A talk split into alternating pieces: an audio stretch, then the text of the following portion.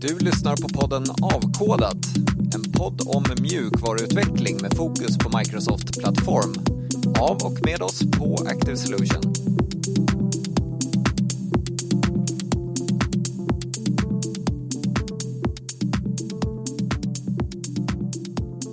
Ja, men eh, ska vi köra igång då? Ja, vad är OV1? Ja, det kommer du Ja, men, kanske. men, ja, men det, det kommer ni få höra. Så varmt välkomna till det här avsnittet utav Avkodat. Förra gången så satt Jakob, Chris och jag och försökte in i det längsta att undvika att prata om OpenAI och eh, allting som hör till det och GitHub Copilot och allting kring generativ AI. Och vi misslyckades kapitalt. Det gick väl några minuter så började vi prata om det.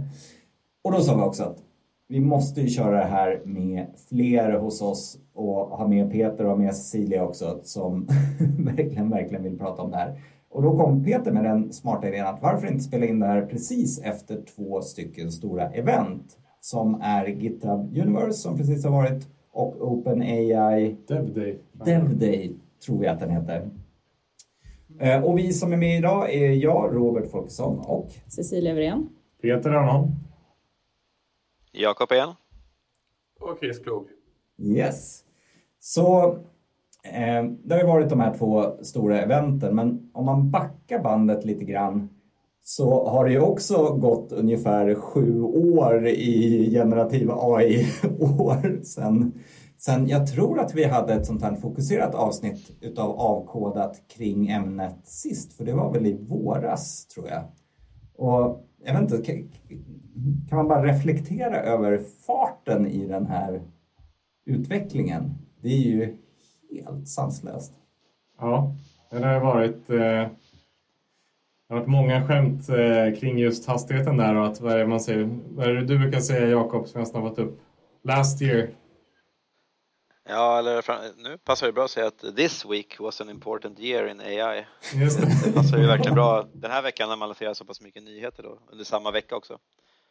Eh, Men, men det är ju naturligtvis både väldigt spännande och kul samtidigt som det är också väldigt stressande att eh, ens försöka ha en chans att liksom hänga med och satsa på rätt saker och sen två veckor senare bli helt omsprungen i det man håller på med för att eh, det lanseras något nytt som, som omkullkastar allting. Mm.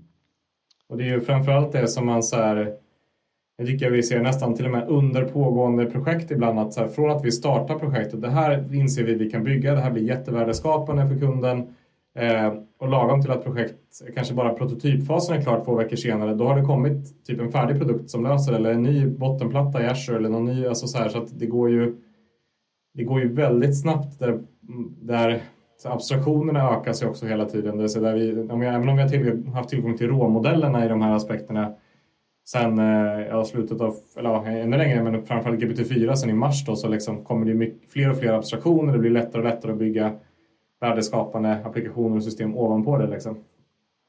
Mm. Ja, men det var ju många som skämtade efter OpenAIs konferens i måndags där att vi, vi borde nu skänka en tanke till alla liksom startups vars liksom tunna GPT-wrappers är, är, är liksom helt obsoleta nu efter det som, det som de lanserade då. Det ligger nog någonting i det liksom, i och med att det är så pass lätt att bygga någonting ganska coolt, tunt ovanpå de här GPT-modellerna. Eh, men det var ju en av de sakerna som OpenAI liksom lanserade att det är extremt enkelt nu att liksom, utan att egentligen kunna koda någonting bygga den här typen av applikationer som drar nytta av språkmodeller och syr ihop olika data och så vidare och lansera det som en, som en tjänst egentligen. Och det är lite intressant för vi var ju väldigt tidigt ute i eh, början av året och byggde en, ganska en uppsjö ska jag säga, av demos som exemplifierade okej, okay, ChatGPT i all ära, men vad, vad innebär det när vi bakar in det här i våra applikationer? Vi bygger ett gränssnitt ovanpå det, vi gör det användarvänligt och så vidare och liksom byggde som i, i den termen var i, i grund och botten tunna wrappers ovanpå på GPT-modeller. Eh, men vi satt ju, ja, vi, i, igår kväll så fick vi svenskar tillgång till att bygga de här GPT-erna, GPT, eller GPTs som de kallar det, det vill säga hacka ihop sådana här typer av applikationer med eget språk. Eh, och jag återskapade ju, jag har återskapat nu fyra stycken av dem. De, några av de demorna vi ändå la rätt många timmar på, la jag en kvart per, per, per demo bara på att återskapa i, i den plattformen. Liksom. Och det jag inser ju att så här, ja, det går ganska snabbt. Eh, där, och då är det så här, i och med att jag återskapat den plattformen finns den på webb, desktop och den finns i min app och den finns överallt. Den har bildstöd och den det vi ändå la ganska mycket tid på att sy ihop olika, eh, olika visionmodeller med språkmodeller och så vidare. Det, det är ja, det är fortfarande samma GPT-4-modell i grunden men det är såklart att bolag som OpenAI kommer mer och mer göra det här tillgängligt för vem som helst att bygga den här typen av applikationer. Liksom. Men kan, kan, du förklara GPTs eh, med, igen i, i någon slags ja. några meningar vad det är för någonting?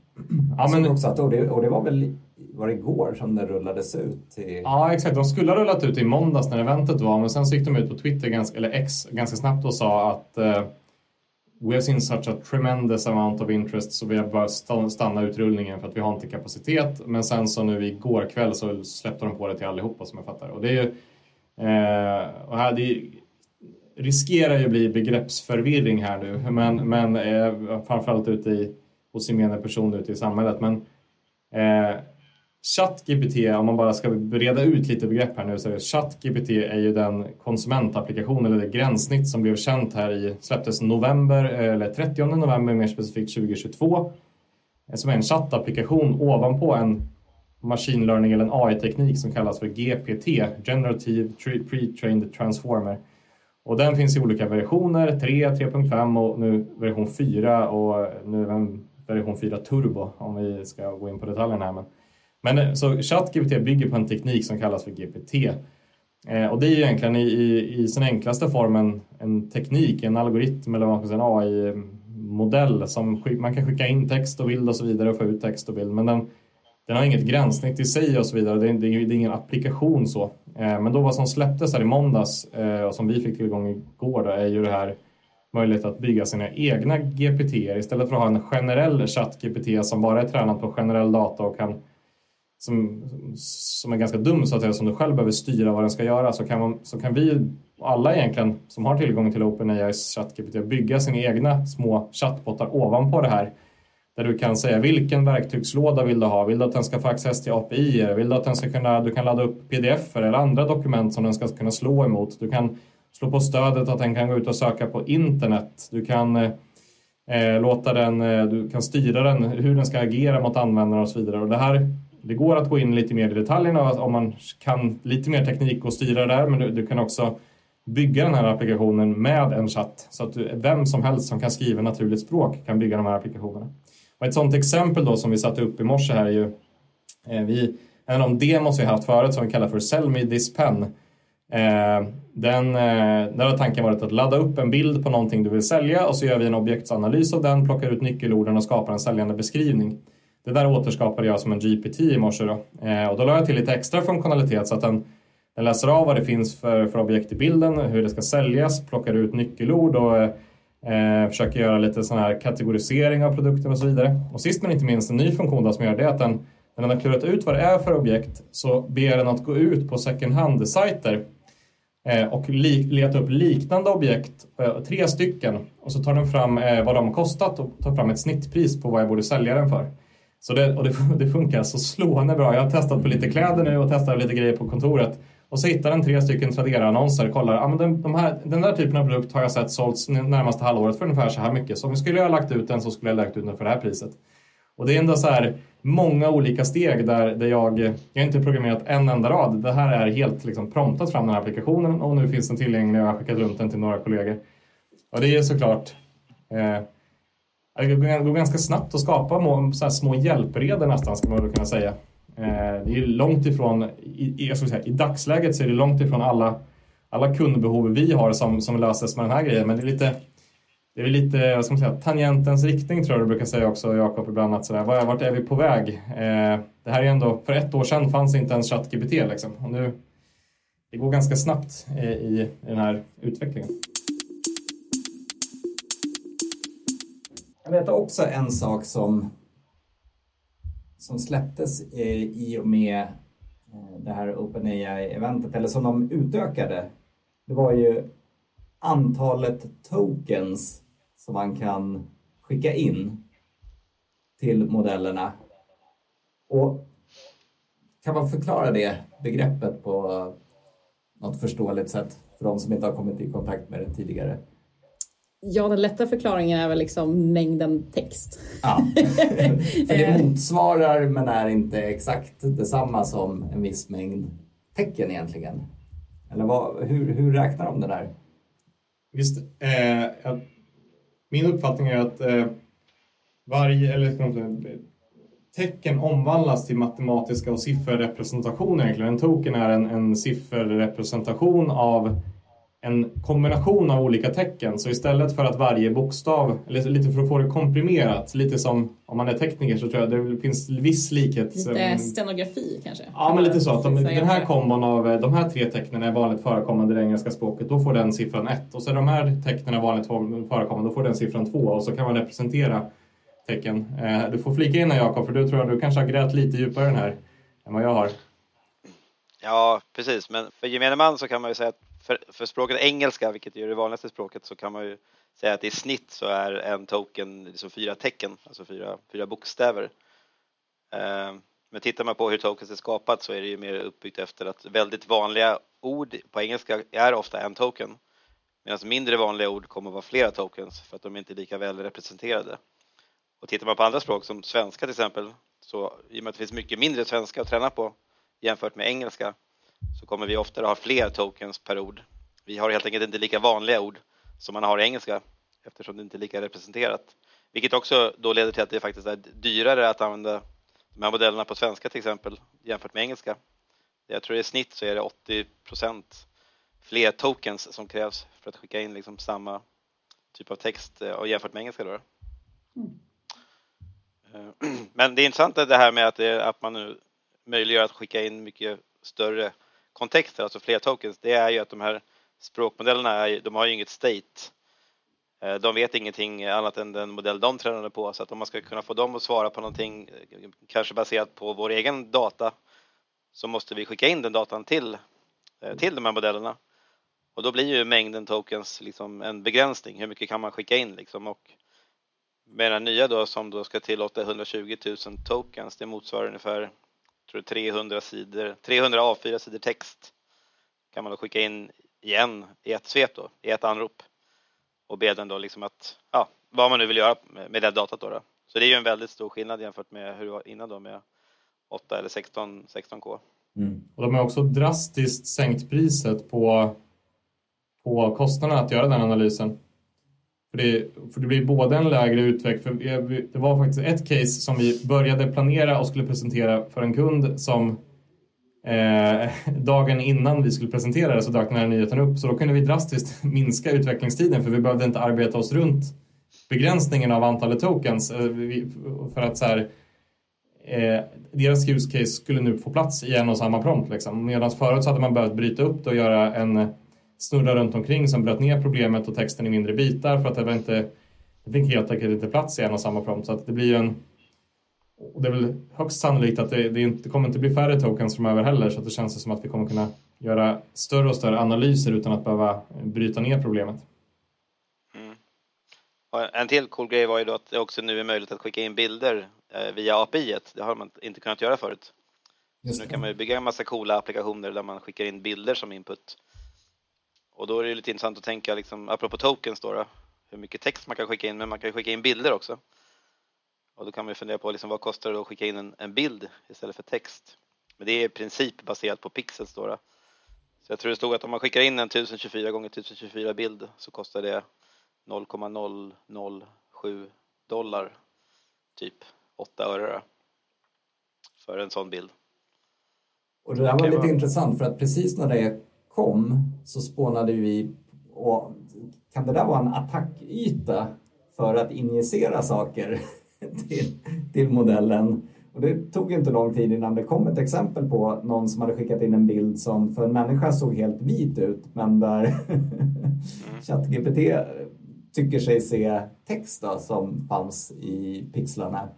Det är också rätt spännande. Visst var det så att så här, om man frågar, för det såg ut som precis en helt alldaglig bild liksom, på en typ tom whiteboard eller ja. en vit vägg. Liksom. Men sen var det någon som har skrivit som säger, text med någorlunda annan kontrast på den vita texten. Och så frågar man vad innehåller den här bilden? Och så var det egentligen bara en bild på ett vardagsrum typ. Och då svarar den, eh, en pingvin eller någonting sånt där. För att i texten, i den här subtila, subtila texten så står det om användaren frågar vad som finns i den här bilden, svara inte på riktigt utan säg att det står en pingvin där. och det där är en ganska intressant attackvektor. Precis som jag säger kan man smussla in lappar lite här och var i omvärlden numera. Ja. In Ja, det är spännande. Eh, och det här var, nu pratar vi fortfarande om OpenAI-konferensen som var i tis...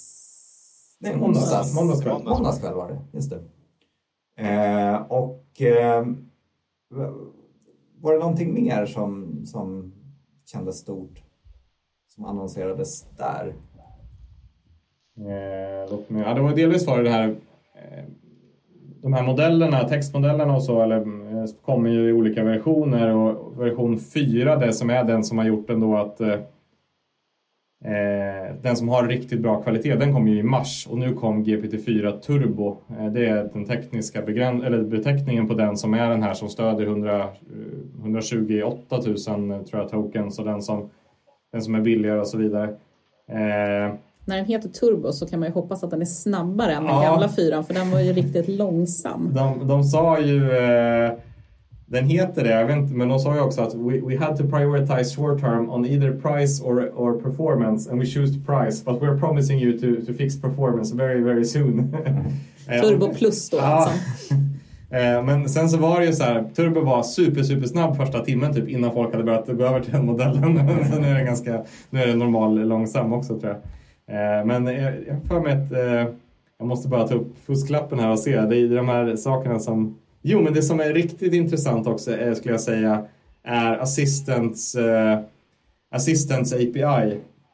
För att eh, här är ju, det är ju många begrepp som heter väldigt liknande saker, men alltså eh, det som många tänker sig som hela den här sfären är ju ChatGPT och i ChatGPT så har det ju funnits stöd att den kan gå ut på internet och söka. Det har funnits stöd att man kan göra som kallas för Code Interpreter eller att den kan exekvera Python i bakgrunden för att lösa ett problem och så vidare. Eh, Medan det vi har haft API-tillgång till är ju bara den råa textmodellen GPT-4. I princip text in, text ut. In, alltså, den är helt frikopplad från allting.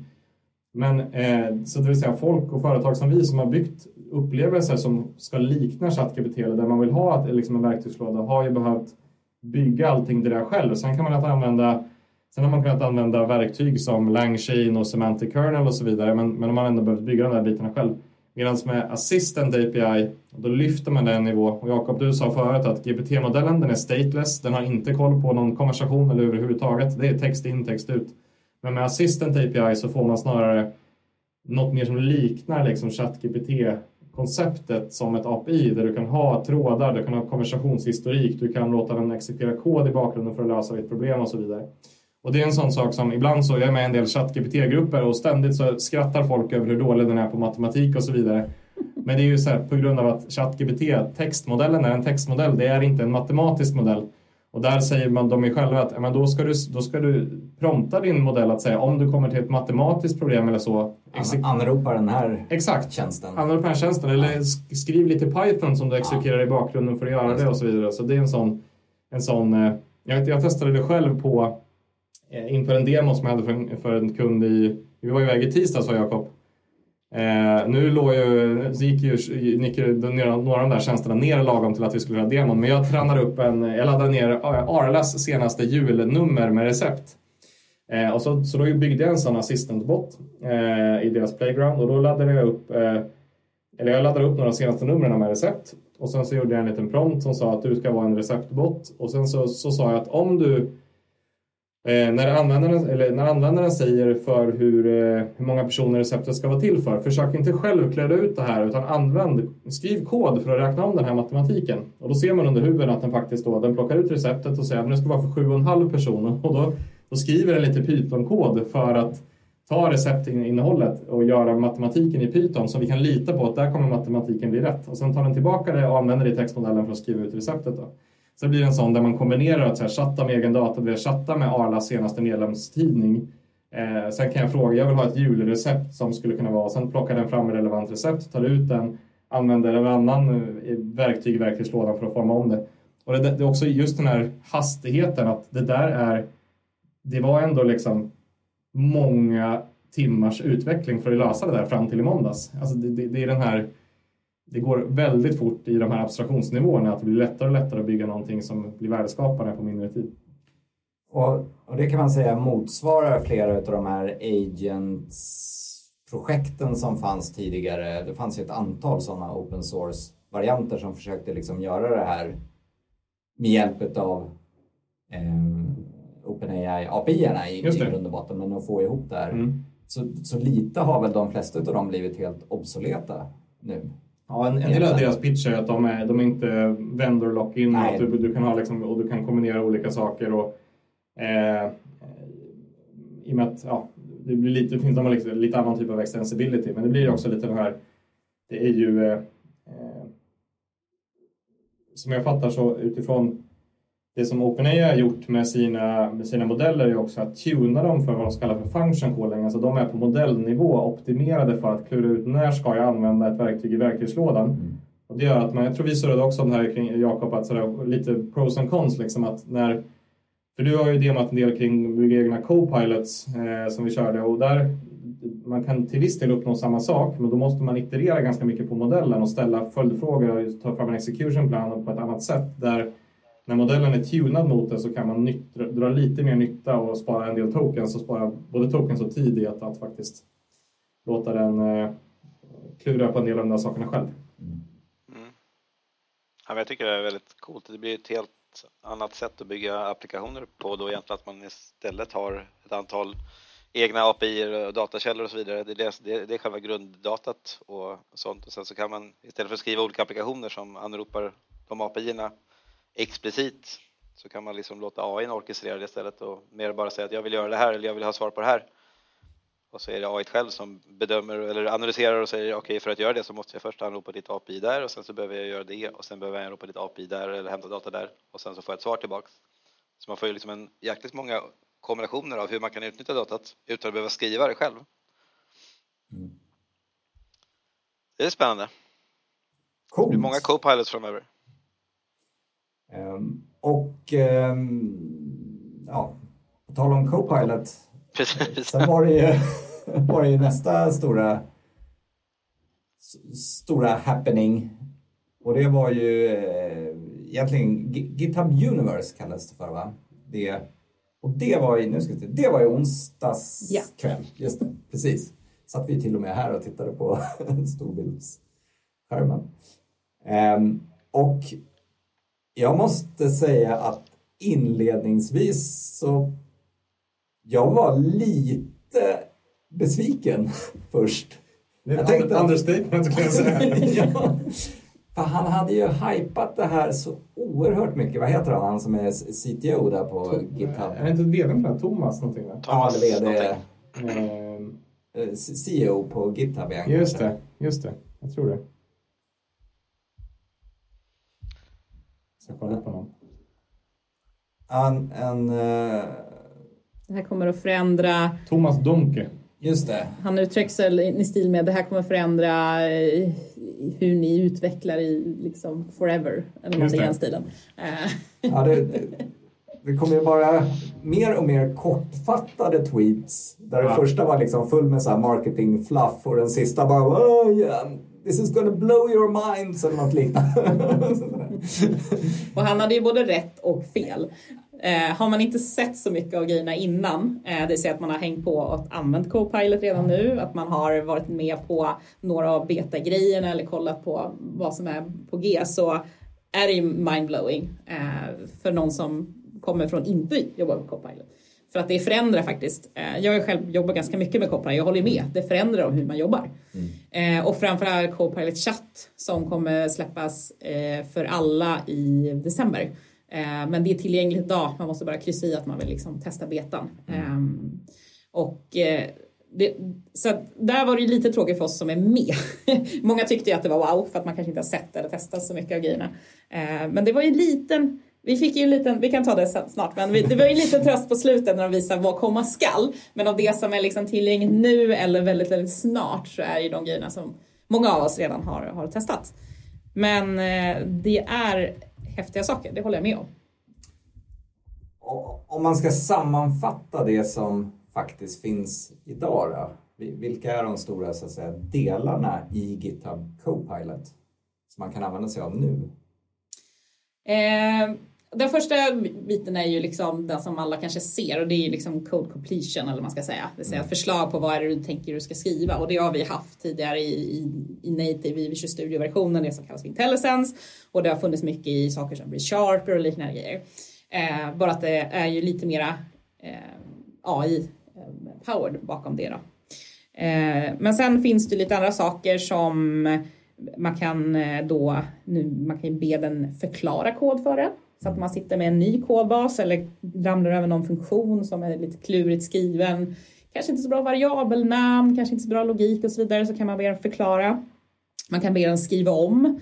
Eh, man kan markera en bit snuttkod och be den skriva om det. Man kanske vill använda en, en, annan syntax eller man kanske vill att man kanske har en SQL-bit som man vill ska inkludera eh, ett nytt filter eller någonting och, och, orkar inte kolla upp exakt syntaxen för det eller, eller att man vill eh, byta ut en datatyp över hela en, en hel kod, eh, flera funktioner och liknande. Så där finns det lite sådana snabba grejer. Um, eh, Git, GitHub Copilot Chat eh, kan man ju använda liksom istället för att gå ut och söka saker och ting. Så man kan fråga om kontexten, saker i din kod och liksom, varför är det skrivet så här? Hur ska det funka? Hur kan man göra på andra sätt? Eller allmänna saker som att nu vill jag göra en wrapper för det här API. Kan du hjälpa mig med koden? Eller kan du förklara vad jag behöver göra för att kunna lyckas med det här? Eller vilka bitar? Eller hjälp mig starta upp ett nytt projekt. Vilka bitar, var börjar jag? Eller nu, nu ska jag skriva lite Python. Hur, hur kör jag Python? Vad behöver jag installera för att det ska funka? Förutom filen och så vidare. Eh, och den här chatt är väl liksom den, den största förändringen eftersom man förut har, har liksom börjat skriva lite så kommentarer i koden och lite sådana saker för att få. Så chatt då behöver man inte liksom göra de här kommentarerna i sin kod för att få hjälp utan då kan man liksom chatta om sin kod både i kontexten, kodfönstret men också liksom i separat, i separat chattfönster så att säga. Men det, eh. det är ju ändå ett rätt skönt mönster det här med att, att fundera igenom vad det är man vill göra i kommentarform och sen få förslaget mm. till det. Eh, jag tycker det funkar fortfarande även fast chatten finns. Ja. Det borde, ibland vill man ju ha kommentaren också ja. så då funkar det ju bra. Du väckte ju, eh, visade för mig Cecilia där när, jag tror det är en ganska ny funktion det här med inline chat när den kom. Ja den hänger ihop med, med Copilot chat. Just så att man måste ju, idag så måste du ha det extensionet också. Mm. Eh, plus att du måste slå på den funktionaliteten. Mm. Och har du en individ, individuell account då måste du själv gå och klicka på beta. Men har man ett Enterprise, så heter det, företagsvarianten, då måste ja. den som liksom administrerar kontona slå på det för allihopa. Det. Eh, så därför kanske man har utan att veta det för att man, för att man blir påslagen. Men man, man, det behöver slå på den om man behöver ha den extension. Men det som händer i, inte helt säkert första december, men det kan vara det. Men det är december i alla fall. Då kommer den ingå i den vanliga Copilot. Så då får man den på köp och då kommer man, kommer man att se den. Mm. Så att. Ja, för, det, för, det, för jag har också jobbat mycket utifrån det här skriva kommentarerna och sen ibland går man tillbaka och raderar kommentarerna och sådär. Men att just eh, i shortcuten var väl kontroll i eller något? I Visual Studio Code, I Visual Studio Code, ja. Uh, I Visual Studio tror jag att det är allt komma om jag kommer ihåg rätt. Men där okay. kan man högerklicka också. Så får ja. man Ja, för då, det, vad, vad inline-chatten blir att lite kombo att man, så alltså, jag börjar skriva var jag bara som jag fick totalt hjärnsläpp på Jag skulle ladda in en JSON-fil från min desktop och bara så här, alltså jag, bara, jag, jag, jag var JSON och jag pallade inte. Och då, då kan jag bara ta kontroll, eh, kontroll I och börja skriva, eh, skriv klart koden för att ladda in och sen så skriver den klart raden där. Jag, på samma sätt också att man markerar någonting och refaktorerar det här att det blir mer chatten integreras på ett sätt, på ett annat sätt. Och jag är också, precis som du säger, det jag använt chatten i sidopanelen mycket till är också det här eh, Precis, alltså man har en eh, Är det något API man ska connecta mot som har kanske ett SDK då kan man bara dra in det och så vidare. Men ibland så ska man interagera på någonting som som kanske har ett API som är beskrivet för en människa. De följer liksom kanske inte Open API Specification eller någonting sånt där. Ett sånt som jag brukar dema med som, de, de, som ett API som är öppet och väldigt väldokumenterat är Sveriges Radios API som i princip allting som de producerar går att nå via deras öppna API.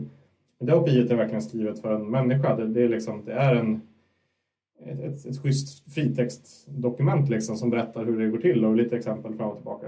Eh, och det är en sån så här ypperlig grej. Det är väldigt visuellt och enkelt att visa på hur kan man då bygga en wrapper så brukar jag eh, ta, gå in och säga Ctrl A på den dokumentationen, Ctrl C, gå in i GitHub eller Chat, säg skriv en C-sharp wrapper kring det API eller skriv en TypeScript wrapper.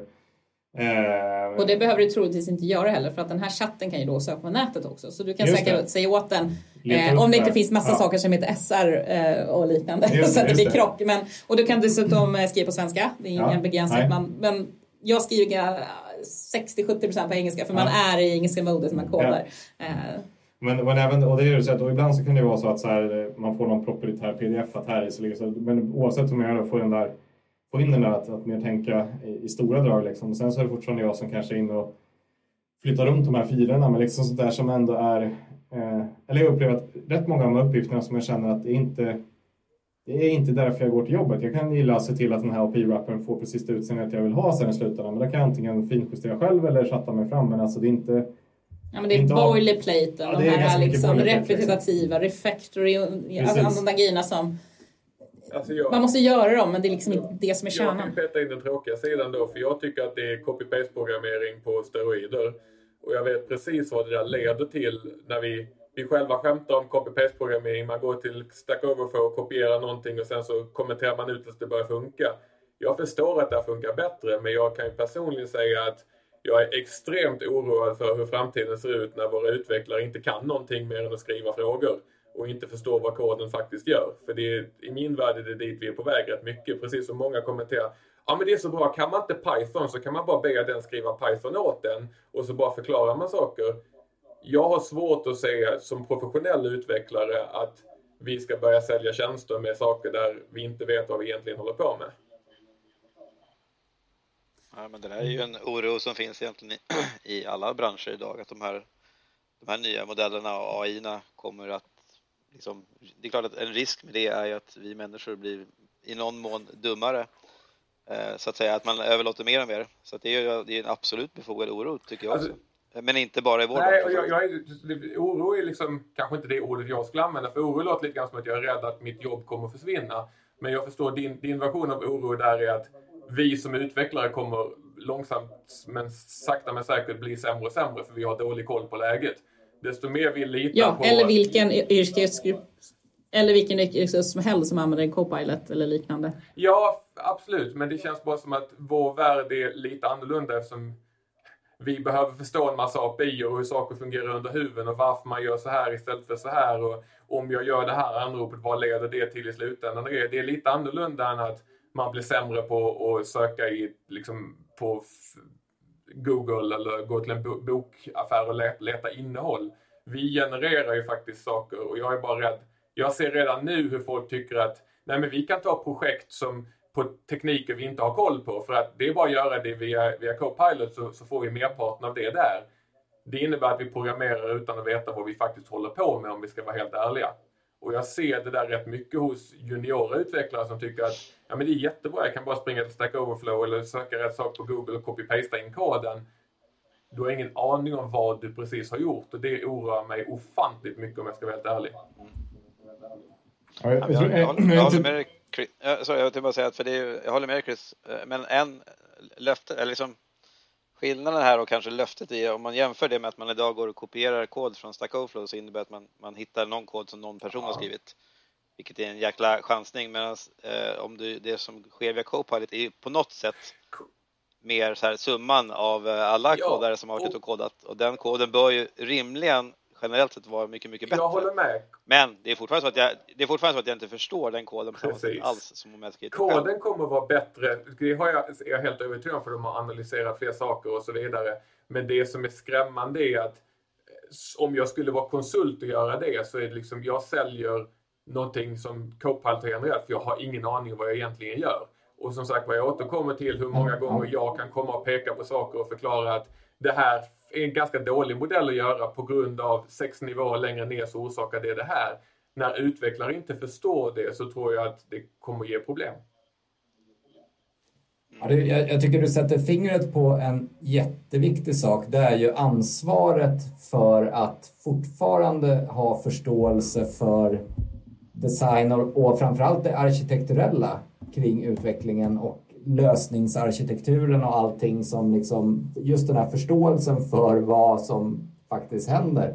Den, jag tror att den blir ännu viktigare i takt med att det här med att liksom enkel kod för att läsa in en JSON-fil, det, det, är inte det liksom som vi kommer sitta och skriva för hand. Men hur en lösning hänger ihop och den här kvalitetssäkringen, att det faktiskt gör det den ska, det, det blir ju desto viktigare. Eh, men eh, jag tror de här liksom, volymprogrammeringsjobben där det ändå är inte den här, man egentligen behöver kunna någonting annat än en exakt syntax för att göra någonting. Det, det tror jag kommer vara väldigt mycket maskinellt. Det håller jag med om. Ja. Problemet, tror att, är, problemet är ju bara att vi ser det från att vi alla som sitter på det här samtalet har 20 plus års erfarenhet av att göra det utan det. Det kommer en ny generation som lär sig programmera idag som lär sig med hjälp av det här och har ingen aning ja. om vad de håller på med. Ja, det, jag tror det finns en... Eh, alltså till viss del så tror jag att vi har sett liksom det här liksom, på, på ett annat sätt långsamt i form av att ja, men när jag började programmera då, då skrev man verkligen varenda SQL-syntax optimerad in, in absurdum och idag så är det så här, ibland gör man det och det är det bästa som är, men ibland så är det viktigare att Ibland så lägger, slänger man bara in typ en ORM ovanpå och gör någonting snabbt och det blir inte alltid det mest optimala. Så man fattar inte alltid vad som händer under huven men det funkar ändå. Eh, och ibland, eh, vissa saker är så lös, viss, ganska många problem kan man lösa med, eller många, men en del problem kan man lösa med low code och lösa med lite andra aspekter. Eh, och eh, an, andra saker behöver man verkligen göra någonting mer på djupet. Eh, men, att, men det där blir ju en, eh, eh vad heter det, eh, ja men precis som Robert säger där, att den här hur, hur allt hänger ihop och hur vi syr ihop det, men då, men till syvende och sist är det också när de, hur samhällsproblemet, hur tar vi oss från att vara nyutexad till att ändå kunna ha den seniora kunskapen om helhetsbiten, liksom, vilket man ofta kanske lär sig på att ha bränt sig hundra gånger i sin karriär på andra små saker. Liksom. Så, men det där tror jag, tycker jag hör från alla man pratar med, vare sig det är så här, skriva schyssta journalistiska texter eller skriva eh, juridiska avtal och alltihopa och där, där kanske textmodeller är bättre än en nyutexad eh, jurist. En textmodell är bättre än en nyutexad si och så. Eh, kanske inte i paritet med någon som har jobbat 20 år liksom. men där blir väl då hur, vad, vad ska vara det ekonomiska incitamentet att harva på i 10 år eh, först liksom. Så det, det där är ett, det är ett större problem än bara utveckling tror jag, att, att hitta och täcka den där luckan däremellan. Det finns också en ganska insikt. Nu vet jag att modellerna blir bättre och bättre men jag kan rekommendera alla att gå till GPT eller ChatGPT och be den jämföra kamelägg och hönsägg. Eh, och sen därefter kan ni sitta och stirra på texten som kommer fram om att hönsägg eller kamelägg väger ungefär 2 kilo, är krämigare än hönsägg eh, men är uppskattade för, för matlagning, de är lite svårare att få tag i. Det gör mig lite orolig också om jag ska vara helt ärlig. Och exakt, och där är ju, eh, gäller det att man ser det som just en co-pilot, att det är inte Eh, du, du, den är inte en autopilot liksom, utan att det är i så fall någon som skulle kunna hjälpa dig med volymdelarna och på samma sätt som en jurist bör aldrig avgöra. Men, men, men de flesta jag pratat med erkänner ju också att så här, äh, men i, min, i min bransch så är 80% av det vi gör det är volymsport. Liksom. Det är lågt hängande frukter som ska spottas in och sen så går en senior in och gör en review på det här eller kollar av eller så här. De här volymgrejerna det sköts av nyutexaminerade personer som ska göra sina 10 000 timmar för att komma upp i volym eh, och det här. Och, men, men det där, så därför gäller det verkligen att ha de här seniora som kan reviewa och kolla och, och prompta det bättre och modellerna blir bättre. Men det, så, och det är väl den här... Och förståelse för hur man kvalitetssäkrar och testar kommer mm. bli ännu viktigare. Men det är lite på, där jag, på ett väldigt strukturerat sätt. Det är där jag undrar då om om de här nyutexade ska göra det med hjälp av Copilot och låta Copilot skriva all koden, var är det de lär sig någonting? När är det de lär sig koden? Det är liksom, visst, de kan läsa koden, men det är en väldig skillnad på att läsa kod som genererad och att faktiskt skriva den själv. Och det är där jag undrar, hur, hur går du efter 10 000 timmar av att skriva saker i Copilot? Garanterar det verkligen att du kan, kan göra det själv? Om jag sätter mig och tittar på fotboll i 10 000 timmar, blir jag en bra fotbollsspelare då? Ja, men det är en jättedirekt, och, och där, det, är väl, det är dubbelt där också, på samma sätt som att jag tror att skulle det vara så att man bara man gör next, next, next, tab, tab och bara låter den koda och inte tänk, reflektera någonting, ja, då, då kommer man inte lära sig. Men jag, jag har också upplevt att när jag tar mig in på på nya områden. På, eller så här, jag har jobbat rätt mycket med PowerShell i mer och mer år eh, men jag känner mig fortfarande inte så jättebekväm på att skriva PowerShell från grunden. Men jag känner mig tillräckligt bekväm för att jag kan sälja den expertisen i, eller så, jag löser biffen med PowerShell när jag behöver lösa biffen med PowerShell. Men där har ju Copilot och hela ChatGPT-tänket varit enormt värdefullt i att faktiskt när jag ber dem förklara också, inte bara hitta ett exempel på hur jag löser grejen utan förklara varför det är den här syntaxen och sådär. Så jag tror att givet att man jobbar på ett sätt med en Copilot eller med ChatGPT där man sådär där man bekänner färg och säger att jag är ganska grön på det här så förklara gärna steg för steg. Lite för jag, om jag bara går tillbaka till mina tidiga dagar när jag satt och harvade ASP i, klassisk ASP i Notepad. Det var ju verkligen så här, jag hade läst i någon tidning att man borde skriva så här, jag hade inte en aning om varför. Den kunskapen börjar man ju bilda sig efter ett tag så jag, jag tror att det handlar nog mycket om hur, vi, hur man omfamnar också. Att, men det där det gäller ju att vi, vi som samhälle och vi som yrkesgrupp är ganska aktiva i och hur skolorna lär ut hur man kan använda den typen av verktyg så att, de, så att man får den där feedbacken och kanske jobbar med just chatttänket att liksom förklara varför det är så här eller hur du tänker nu och så vidare. Och man då som, som användare av en sån tjänst eh, tar till sig av det liksom. Men, men det, det är verkligen, jag håller helt med om att det jag är... Tror jag, jag, jag tror också att de här, alltså om man tittar 10-15 år framåt så tror jag att den koden som skrivs, nu, nu pratar vi om att skriva den kod vi har idag som vi normalt skriver själva så har vi en AI som kanske kan hjälpa oss att skriva mycket av den koden. Och den koden är ofta komplex och är svår att förstå. Men nu pratar vi mycket mer om att vi höjer abstraktionsnivån ganska rejält och att eh, prompting och så vidare blir en ny typ av kodning. Eh, nu, nu tror jag kanske inte att applikationen kommer att se ut bara vara promptar om tio år. Men jag är inte alls säker på att vi kommer att skriva samma typ av kod som vi gör idag om, om tio år. Nej. Om de här verktygen slår igenom. Och det- är det som man lär sig och det betyder också att applikationerna blir ju... Då är det den nivån man är på när man börjar utveckla. Det är inte att lära sig. På samma sätt som vi lär oss inte liksom språk som jag gjorde när jag började programmera. Utan man hoppar direkt till den nivån där branschen är för närvarande, vilket är, blir då en mycket högre nivå. Just nu blir det ett jäkla hopp, för det går så snabbt och, och vi är fortfarande kvar i den, här, i den här världen där vi utvecklar med de språk vi har idag. Men tittar man längre fram så tror jag att det kommer inte att vara så. Ja, men jag håller med dig. Jag tror att eh, yrke kommer ju ändras jättemycket. Och, och precis som det fanns eh, säkert folk som stod och, och skrek för att vi måste ju fortfarande skriva assembly, hur ska vi annars ha koll på minnet och pres, prestandan och så vidare? Så överkoms det liksom. Och visst idag behöver vi gå tillbaka och göra det ibland också. Eh, eller liksom åt det hållet så kommer det vara där också. Jag tror att, och jag tror att det kan nästan vara svårt att föreställa sig exakt hur det kommer förändras. Och jag Alltså ligger man i fasen på att snart ska utbilda sig så skulle jag vara rädd. För jag tror inte man får lära sig det man behöver i skolan idag. Det som behövs om fem år. Eh, Och det, och det tror jag gäller väldigt, väldigt många yrken. Ja. Så det är ju verkligen inget, inget unikt. Men nu när vi är inne på framtiden. in oss på när då det faktiskt eh, verkligen, verkligen eh, kittlade till under eh, GitHub Universe. Det var ju då mot slutet när... Nej, man trodde, jag var så här nära att stänga av för det var slut och sen bara en sak roligt. till. Vi hade en liten chatt och då sa jag så här. "Nej, så det var hon antiklimax. Alltså det var jättecoola saker alltihop. Hade, vi sagt, hade de visat mig det här för två år sedan så hade jag verkligen trillat av stolen. Men det är så här, allt, allt var nya coola funktioner i tangentens riktning. Bara, det hade varit så, och de kom inte ens med one more thing. Och sen bara, but we have one more thing. Det var ju verkligen så här, oh yeah, almost forgot. Uh, there was one more thing. Ja, exakt. Eh, och det var ju eh, Copilot Workspace, säger jag rätt nu? Workspaces eller Workspace? Eh, workspace. Workspace. Yes. Och vad är det för någonting? Det är next thing. Ehm, det är, om vi nu då tänker oss framtiden här så är det i princip att man kan gå från att skriva sin issue, att få hjälp att skriva sin issue, att få en eh, eh, förslag på koden. Eller hur? Nej, nu, nu, nu, vänta, nu kanske jag gick för långt än vad vi fantiserade.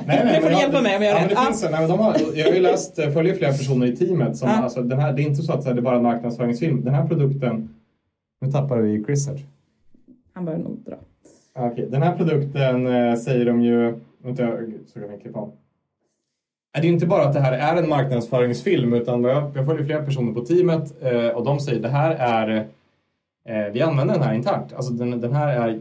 Jag kan inte gå tillbaka till att jobba på andra sättet. Den här jobb ändrar liksom. Eh, jag, jag kan, kanske kan länka någon av de här tweetarna men det är ju som, om jag minns rätt här från filmen som de har spelat in på den riktiga Ja, nu snackar vi om en så här två minuters film som vi har Ja, sett exakt, här. Så vi exakt. bara wow, det här är framtiden. Och Men, den ska släppa, var det 2024 de sa att den ska släppas Ja. eh, publikt? Men då, då är det ju precis, du går från din GitHub issue som är liksom, kan man tänka sig sin user store eller sin backlog item. Den man- bör ju vara ganska bra beskriven. Ja, exakt. Mm. Och de, men de poängterar också att vi tar även med konversationen så att om man som om en produktägare har skrivit en issue som inte är tillräckligt beskriven så kan man ha en dialog i teamet och sådär. Och sen så man har kanske en dialog fram och tillbaka. Så den tar med kontentan av vad blev summan av kardemumman av vad vi vill göra här. Och sen lägger man in den och säger open in workspace. Och då dyker den upp. Eh, eh, vad den gör först då det är att den eh, för det är lite så här LLM fungerar. Jag vet att du Jakob har- brukar poängtera det här med att sådär, man får bättre svar när man ber den att steg för steg förklara hur den ska lösa en uppgift. Och det är lite samma sätt för den här. Först gör den en nulägesanalys. Här. Du vill lösa det här. Just nu är nuläget det här. Bara, om man tar ett jätteenkelt exempel. Du vill göra lite mer runda hörn på din knapp här. Eh, nu är den fyrkantigt avlång. Ja, exakt. Knappen liksom. finns Eller på den här sidan. Den är rektangulär. Så alltså gör en nulägesanalys. det är det hit du vill nå. Och då sen tar den fram, så den gör en här nulägesanalys och målanalys. Och sen så låter den eh, modellen klura, hur tar jag mig från nuläget till nästa läge? Och den tar den fram en, en, en proposed plan då, som jag då ska göra det, det, det och det. Eh, och då behöver jag eh, skriva kod i de här filerna. Och det där blir redigeringsbart också. Så om det är så att man, om man inte håller med modellen hur den ska lösa uppgiften kan man gå in och säga att ja, men du ska också göra si eller så. Och sen så gör man, klickar man på next och då kommer den börja skriva koden. Och så gör den en pull request eh, på, på det som behövs. Den kanske går in och ändrar i CSS, sen lägger till lite grejer i knappen, ändrar texten och så vidare. Och, sen, och där överlåter man då sen ansvaret till utvecklaren att faktiskt gå in och kanske reviewa eller komplettera och så vidare. Så det är väl, och, och det där det är ju Och jag, jag tycker det var så härligt formulerat i den där videon också att ja, självklart kan en eh, människa gå in and, and make changes until it feels right. Och de använder verkligen ordet känns bra också. Ja. Eh, Men naturligtvis, om du råkar tabba det då så kommer AI att fånga upp det och rätta till det åt dig. Vi, kan, vi får vara med Ja. och försöka. Men Ja, precis. bara så ni vet, oj kommer se Ja, till att det blir människorna kan väl få tro att de gör någonting och sen så fixar vi till det ändå. Sen verkar de ha sytt ihop det ganska snyggt med, med GitHub Code Spaces då, för det, det är så det kommer funka. Att den kommer att, den kommer att liksom förbereda så att säga en PR eh, och den kommer också att låta dig liksom bygga och köra de här ändringarna automatiskt och det sker då i ett, i ett sånt Code Space, alltså en sån där utvecklingsmiljö i molnet som man kan få redan idag. Och om man då skulle faktiskt behöva, vilket man säkerligen ganska ofta kommer att behöva göra, alltså gå in och faktiskt göra ändringar och, och liksom fixa Ja. det sista. Då gör man det i det code spacet, men då är det redan färdigt klart. De föreslagna ändringarna finns redan där och så går man dit och liksom fine-tunar eh, liksom ändringen tills man är klar och sen så Och man testar. Ja, så det är så, för man såg ju på reklamfilmen hur man bara kunde trycka på run och bild och, och test och allting är grönt och fint. Eh, och det, det, det bygger då på att det finns ett, ett code space då under ytan som där det här körs liksom. Så Så begränsningen kommer att vara att man behöver vara ganska modern i, sin, i sitt repo för att kunna Ja, köra. Men det. det är ändå det är ändå häftigt att se och det, det är alignar mot det vi pratade om och det är ju åt riktningen. Och såklart, om vi nu kan få koden genererad, vi måste fundera ut hur man beskriver vad den ska göra eller ändra koden, så är ju bara steget före att den hjälper till att liksom från issuen och steget före är att vi liksom får ännu mer hjälp där som är nästa steg. Liksom. Eh, Men, det, men det gör ju en tankeställare var vi utvecklare kommer att vara i framtiden också. När man ser den här typen av lösningar. Definitivt. Ja, för det, det, det känns ju verkligen...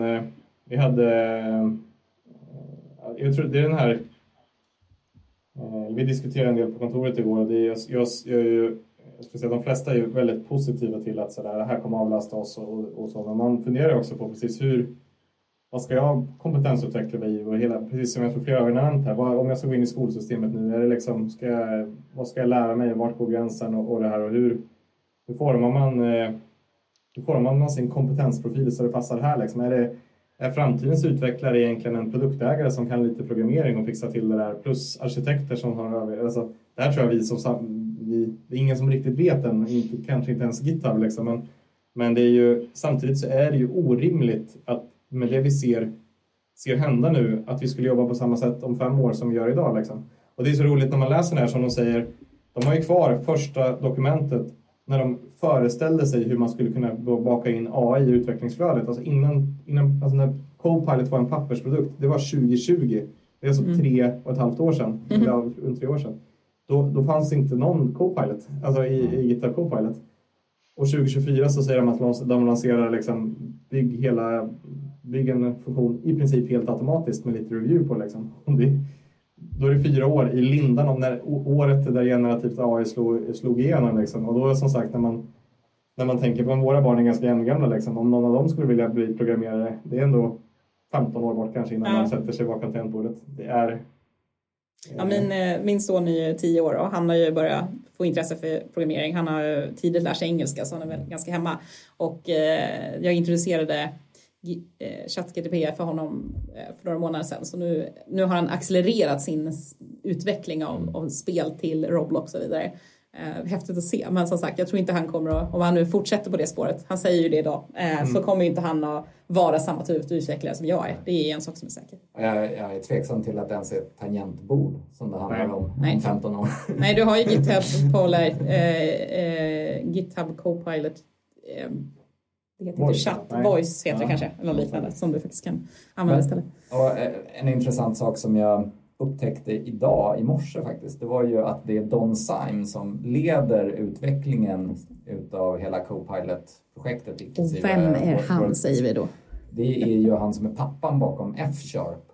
Så det. är ju verkligen ingen lättviktare som, um, som leder hela det projektet. Jag vet inte hur länge han har gjort det, men det, jag har inte, inte haft det på radarn. Mm där är väl ett av alla, det finns ju många olika typer av researchprojekt på GitHub och det är ju ett av dem. De har en mm. sida där man kan gå in och se vad de håller på med. Mm. En, del, en del saker är väl farfetched och smala och så vidare men, men det här är ett av de projekten som man kan följa där då. Så det, det kan vara kul att gå in och kika där också. Jag tänkte mm. en, sån här, en sån här tråkig, annan tråkig fråga är ju om man nu sitter på ett företag och liksom jobbar med kod och så vidare som är mycket som kan vara liksom sensitivt och så vidare. Hur är det med, med GitHub Copilot? och användning av det? Ja, eh, det där är ju om man, det finns ju lite olika datagrejer som kan skickas fram och tillbaka och eh, om vi tar kontexten av eh, dina liksom, förslag du får och dina promptar du gör. Det är ju två olika datagrejer och också eh, datan av vad du väljer att göra med det du får. Eh, om vi tar då först den, den saken att vad du väljer att göra, alltså vilka funktioner du använder. Eh, det vill säga att eh, tar du det som föreslås, använder du eh, eh, inline-chatten och så vidare. Den statistiken skickas alltid, men den har ingenting att göra med liksom din kod eller vad du promptar och så vidare, utan det är bara som användarstatistik. Sen skiljer det beroende på om man har ett individuellt konto eller om man har ett sånt enterprise-konto. Har man ett individuellt konto då skickas din prompt och din kontext. Eh, alltså den sparas. Det, du behöver ju skicka saker såklart i det här kontextet annars. Men, men har du individ, eh, enterprise-nivå då, skick, då sparas ingenting av liksom prompt eller förslag eller kontext. Eh, saken överhuvudtaget. Så du är mer liksom skyddad. Sen behöver de ju data skickas när, när det görs men det görs på ett väldigt säkert sätt och det är krypterat och sådana saker. Eh, och även det data som sparas är ju liksom inte så åtkomlig för den, den är ju väldigt liksom nedlåst hos Microsoft eller hos GitHub och sådär. Eh, så det, det, är inte så. Men har man ett individkonto då delar man med sig mer av sin data skulle jag säga. Och det är kanske också anledningen till att det kostar mer att ha ett eh, Enterprise-konto.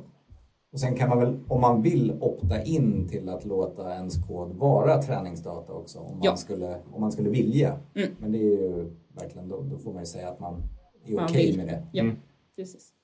Så det är ganska, ganska safe och vi har väl kunder som vi har känt eh, så här, shit de här kommer aldrig våga GitHub som har slängt sig rakt ut och de har låtit kanske sina jurister och liknande titta på det. Ja men exakt, att, men det är ju, och, och, ja, av olika skäl så, så gör man en rigorös process och kollar så verkar de flesta ändå kunna.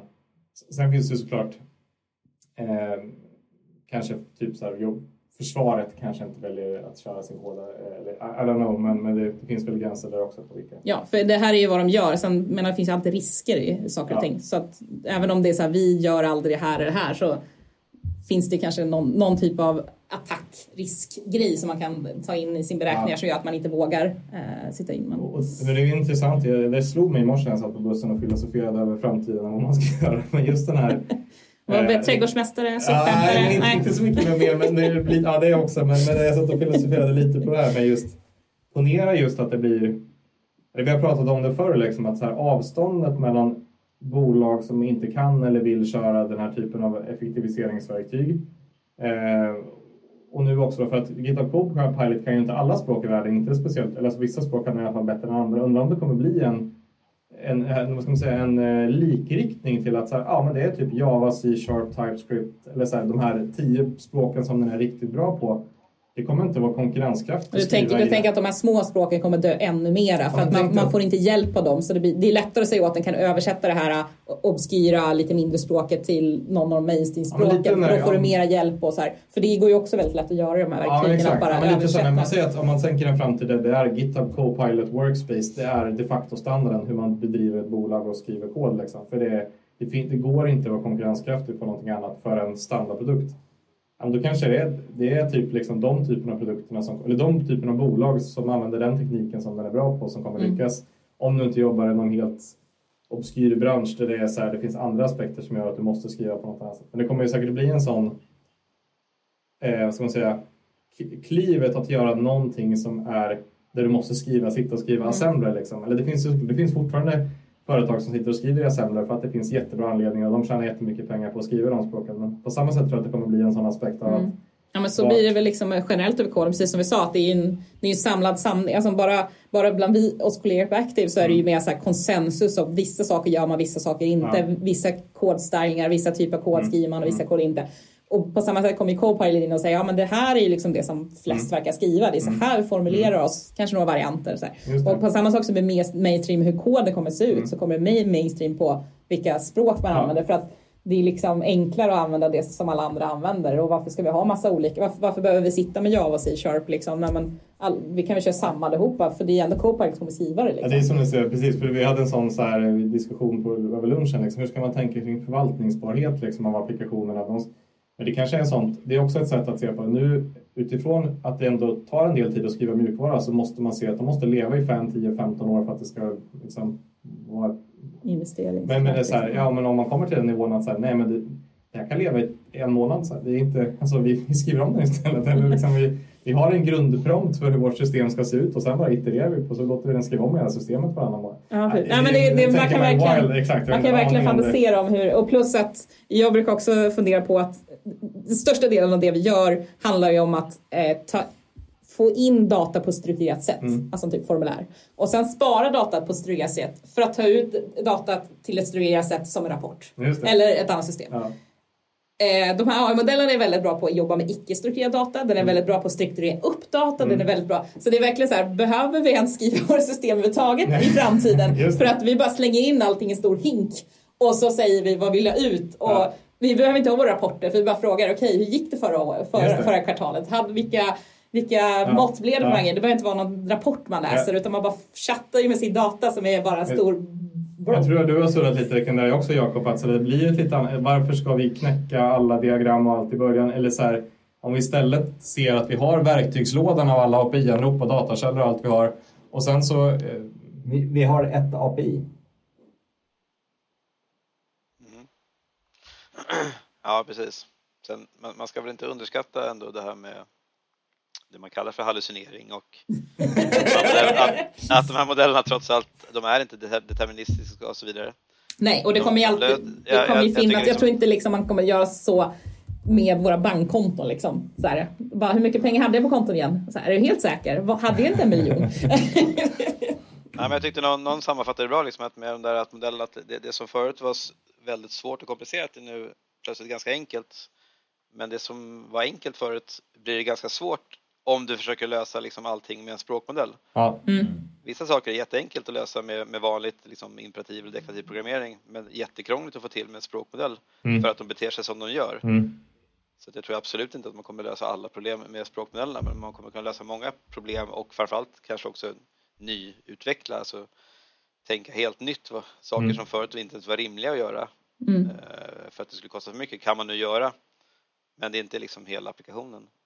För det var en sån, eh, kanske sidospår på det där, men att det, blir, det är ju lite den här, det behöver vara en Copilot och någon som reviewar, men att den hoppar in i eh, för en sån sak som de ändå släppte, som de släppte som, som, var, som är bra, det var ju som en del av det här GitHub Advanced Security. Så ni får korrigera mig om jag har fel, men jag har för mig att jag såg den här, en demo på hur de, om säkerhetsbristen den hittar finns i TypeScript eller JavaScript så kan man säga föreslå en förändring och så får man upp när den har hittat felet så, säger, så kan den göra en PRO, eller så den kan koda det i webbläsaren åt dig så du bara accepterar liksom. Så att vissa kanske lågt hängande frukter liksom kan den bara, ja, det här är förslaget på hur du ska åtgärda den här säkerhetsbristen liksom. Eller parametrisera din SQL eller gör si eller gör så liksom. Att det där blir du behöver inte lägga upp en backlog-item på att göra det utan du faktiskt den gör det åt dig. Det, det blir lite som när man får en, eh, en pull request på att uppdatera sin eh, version på mm, sin tredjeparts dependencies. Liksom. Det. Men det kommer bli liknande. Ja. Och, och det känner mig själv i lågtänande frukt för att de scanning-verktyg som finns idag är ganska duktiga. De säger att här är det här, det här är det här mm. felet. Mm. Här är en artikel du kan läsa hur du fixar det. Ja. Men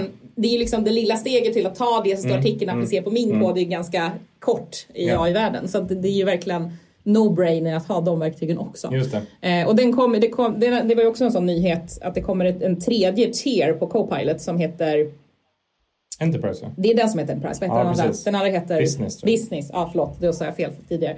Eh, där då det skulle ingå de bitarna ja. eh, och lite, liksom, lite mera prylar. Liksom. Och det stiger ju, för det går ju, den är uppe på 39 dollar per användare per månad. Jag. Så det är, men sen, sen såg jag på flera på Twitter som sa att sådär, jag eh, med det jag har sett så som vi arbetar då så kommer det känna, alla anställda ja. hos oss kommer det löna sig att köpa den licensen för. Alltså det är så här, eh, och sen kanske de det är en sak. jag, jag fattar ju att det är ju det är ju, eh, då är diffen då 200 kronor mot businessvarianten men 200 kronor på en månad ja, skap, tjänar man ungefär Och lite som vi har pratat om internt också det här att är det, jag upplever att många av de här sakerna som jag ser det så är det mycket, alltså, det, det är eh, Alltså, mycket av det som Copilot hjälper mig med är sånt, sånt som är energidränerande. Alltså, det är, jag, jag, här, jag, Ja, men det är går... roligare att koda, liksom. ja, lättare exakt. att hålla sig in the zone eller ja, liksom precis, i fokus. Det är liksom inte så att sitta och, men jag vet att jag ska gå från det här statet till det statet. Jag ska parametrisera den här sequelen till det, det där. Ja, det, det, är, det, är bara, det ska bara göras liksom. Det är inte, när man väl har identifierat att det ska göras, då är det ju, då ska bara göras. och det är ju roligare att vara de stora dragen och lyssna in och förstå, vrida och vända på arkitekturen och, eh, och göra de sakerna. Sen är det väl, eh, sen är det väl eh, ja, vi, vi satt, jag och en kollega, en, en, en säljare och oss, satt och byggde en sälj-GPT i morse på de här GPT-grejerna. Eh, så vi, vi promptade upp en modell som liksom, och, och det är ju såklart att så här, den, den, vi lärde upp den att ställa relevanta frågor för att kunna ta fram ett lösningsförslag och en projektplan hur, hur det ska implementeras. Och man inser att ja, det är ju inte långt ifrån vilka frågor vi behöver ställa när vi tar oss an ett kundprojekt. Så att det är såklart att även de här, de där frågorna eh, i ett långt perspektiv någonstans så kommer man ju till den nivån också. För det var ju också intressant. Vi har ju fått frågan några gånger så här, ah, men nu är man, GitHub sa igår tror jag, en utvecklare skriver kod 55 procent snabbare. Och då kan man ju tänka att, ah, men då, då tar man 40 timmar i veckan, alltså hur många procent snabbare. Så, men de, de sa ju också, men tror jag i nästa mening, vet ni att en snittutvecklare bara skriver kod två timmar om dagen? Mm. Eh, det var en sån siffra som är intressant, att det är nästan tragiskt men jag tror att vi skriver kod mer än två timmar om dagen. Men de, så de poängterade ju att så här, yrket som systemutvecklare är långt ifrån att bara skriva kod. Det är så oh. mycket mer. Liksom. Mm. Och det var därför de sa också att, eh, äh, vad heter det, jag tror det var deras segway över till att nog att vi har GitHub Copilot för kod, men så här, det är så pass mycket mer som, som Copilot kan skapa värde i. Om, om, om bara 25 procent består av att skriva kod, hur kan vi få in, få in Copilot? Och då kom de ju till den här att skriva din pull request summary till exempel, att läsa igenom all kod som har gjorts och skapa en summering. Bara som ett sådant exempel på hur de här såg också visionen tror jag i det, det är där man kommer få in Copilot också. Liksom. Mm. Och lite snabbt då, den sista nyheten ifrån eh, GitHub Universe som vi, som vi inte får glömma bort är att den här Copilot-grejerna eh, som finns i, i våra IDE idag det finns då tillgängligt, eller alldeles strax tillgängligt i, eh, i GitHub på webben också. Just det, just det. det var ju ganska trevligt om man har något lite mindre eller man behöver in och allting, att man har samma stöd som man har i mm. det. Och, och i appen. Ja. Dessutom. Coolt. Ja, men ska vi kanske låta det vara avrundningen då? Och eh, så får vi säga att vi får nog eh, tillfälle att återbesöka det här ämnet om eh, fem år, det vill säga generativ AI-år, så om fyra veckor. sånt där. Ja, det känns oundvikligt att det kommer upp lite hela tiden eh, eftersom det är en stor del av vår vardag nu. Så får vi väl eh, som vanligt tacka dig som har lyssnat och du kan gå in och kika på avkodat.se. Där har vi länkar till det som vi pratat om också. Så tackar vi för oss. Tack. Hej då. Tack så mycket. Tack så mycket. Hej då. Hej då.